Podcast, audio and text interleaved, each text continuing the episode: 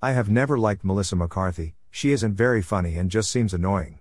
I had heard that Spy was one of her better films, an action comedy akin to Johnny English or Austin Powers. Suffice it to say that this is no Johnny English. In fact, I didn't enjoy it all. The film features a cast of primarily British talent Jude Law, Jason Statham, Rose Byrne, Peter Serafinowicz, and, because it was released a little after peak Miranda, Miranda Hart. Jude Law offers a pretty weak performance as American super spy Bradley Fine. He is completely inept and dies before the title sequence, he has no charisma and has more smarm than charm. But his death is the catalyst which thrusts McCarthy's Susan Cooper into the glamorous life of a super spy. Because Fine's killer is Rayna Boyanov, Rose Byrne, the daughter of a recently murdered and highly influential crime lord. She's inherited his entire empire along with the names of all current CIA agents. This means that McCarthy must go from skilled desk jockey to skilled but inexperienced super spy in a montage. Oh, there wasn't a montage? She already had all the skills she needed?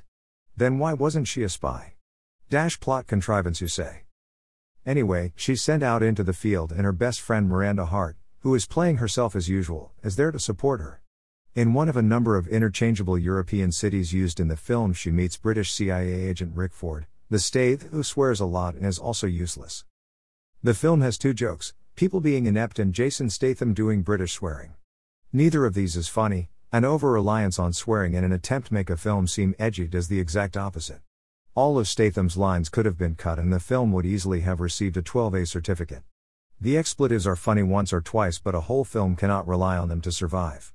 The trope that everyone in the film is useless doesn't work either. It could have been funny that everyone but McCarthy was dumb, but as it stands, half the time her actions are so idiotic that this idea becomes dead in the water. The only ray of light in this film is Peter Serafinowicz. He plays an obnoxious Italian with ties to the CIA, and while he may have less than five minutes of screen time, the complete disregard for any morals or inhibitions is hilarious. He feels like a character plucked from an Austin Powers movie, and now I'm thinking about Austin Powers. In the end, we find out that Fine was always alive and that. Actually, I can't remember his plan. Then the film ends with Susan Cooper accidentally sleeping with Rick Ford. A joke done much better 12 years before on the IT crowd. I don't understand the point of this film.